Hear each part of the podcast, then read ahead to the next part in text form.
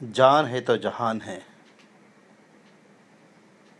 और लॉकडाउन देश के अनुशासन की पहचान है, क्योंकि भारत देश महान है।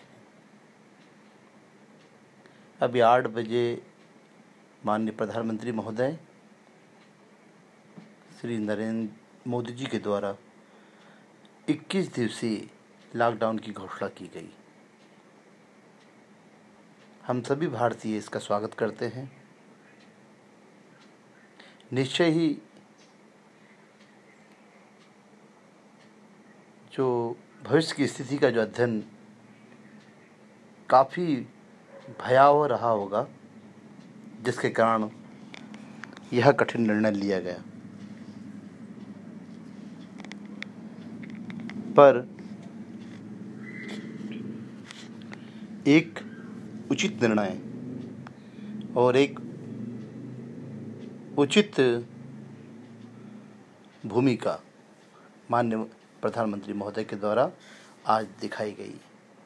प्रधानमंत्री जी के द्वारा दोनों हाथ जोड़कर पूरे भारतवासियों से संपूर्ण लॉकडाउन का जो निवेदन किया गया, निश्चय ही दिल को छूने वाला है।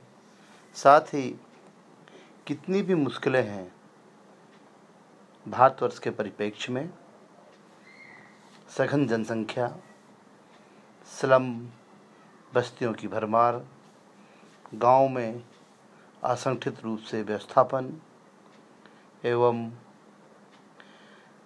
जागरूकता की पहल की कमी, ये सभी चीज़ें इस लॉकडाउन में काफ़ी आड़े आ रही है।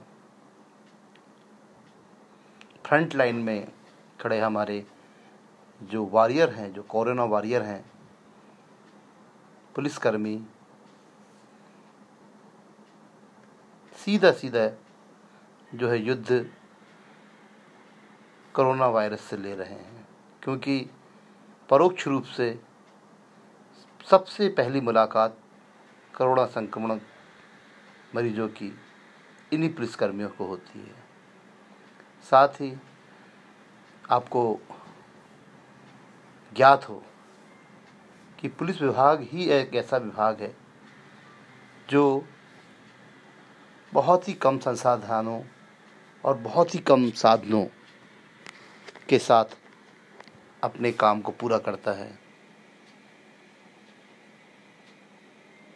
और निश्चय ही मेरी गुजारिश है हायर अथॉरिटी से, कि प्रत्येक पुलिसकर्मी जो कि अपने कर्तव्य के, को इतने ही अच्छे तरीके से निभा रहे हैं और सीमित संसाधनों के साथ पे निभा रहे हैं तो उनको उचित संसाधन मुहैया कराए जाए। उचित मास्क, ग्लोव्स, सैनिटाइज़र और इसके साथ साथ एक प्रकार का जो रूटीन ऑफ़ द वर्क है, उसका जो साइकिल है जो बनाया जाए, ताकि बिना थके फ्रंट लाइनर जो हैं, फ्रंट जो हैं लाइनर जो वॉरियर हैं, अपना काम अच्छे ढंग से कर सके। इसके बाद में मेडिकल स्टाफ, पैरामेडिकल स्टाफ आता है। यहाँ पर मैं एक पुलिसकर्मी होने के नाते संपूर्ण हृदय से पूरे पैरामेडिकल, मेडिकल स्टाफ की मैं सराहना करता हूँ कि ऐसे समय में उन्होंने अपना धैर्य नहीं छोड़ा है और पूरे तन मन धन से पूरी कर्मठता के साथ अपने काम को अंजाम दे रहे हैं। आध्यात्मिक दृष्टिकोण से देखने पर भारतवर्ष का जो अभी कोरोना संक्रमण का रिकॉर्ड अभी तक का काफ़ी संतोषजनक है। पर ये कौन सा चरण है? ये तो सिद्ध नहीं हो सका है। कोरोना संक्रमण का कौन सा चरण है? यह अभी सिद्ध नहीं हो सका है। पर निश्चय ही अगर ये लॉकडाउन सफल होता है तो पूरे भारतवर्ष संपूर्ण विश्व में एक उदाहरण के रूप में सामने आएँगे, जिस पर हमें गर्व होगा। और भारत महान की छवि और विश्व गुरु की छवि पूरे विश्व में हम स्थापित कर पाएँगे। माननीय मोदी जी के, प्रत्येक कदम में हम साथ हैं, आगे बढ़ेंगे, कोरोना संक्रमण को दूर करेंगे, घर में रहेंगे और कोरोना से बचाव करेंगे, संक्रमित मरीजों की निगरानी करेंगे, संक्रमित मरीजों से दूर रहेंगे और धैर्य नहीं खोएँगे। सबसे बड़ी बात है जो है, धैर्य नहीं खोएँगे। इसके साथ ही एक जो है जवाबदारी और जिम्मेवारी इस घोषणा के साथ ही हमारे साथ हो गई है कि हम जिन्होंने इस लॉकडाउन के लिए संपूर्ण व्यवस्था कर ली है, ऐसे लोगों के लिए हम अपने आवश्यक जो है संसाधन जुटाएँ, जिनके पास में ये सभी साधन मौजूद नहीं है। श्रम की बस्तियाँ, कमज़ोर वर्ग के लोग दिहाड़ी मजदूर, फेरी लगाने वाले,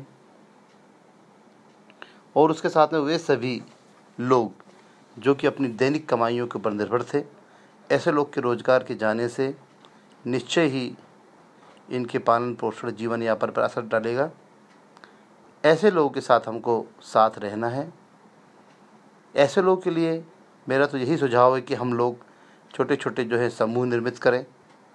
और अपने खाने में से, अपने भोजन में से कुछ भोजन जो है बचाकर ऐसे लोगों को सर्व करें, ऐसे लोगों को सौंपें, ताकि वे भी देश के साथ में और हमारे साथ में और इस कोरोना के साथ की लड़ाई में हमारे साथ चल सके। छोटे छोटे रोटी बैंक्स फ़ूड बैंक्स स्थापित हों जगह जगह पर जगह जगह पर सामाजिक संस्थाएँ जो हैं और एन हैं, मैं उनको निवेदन करना चाहता हूँ कि वे पूरे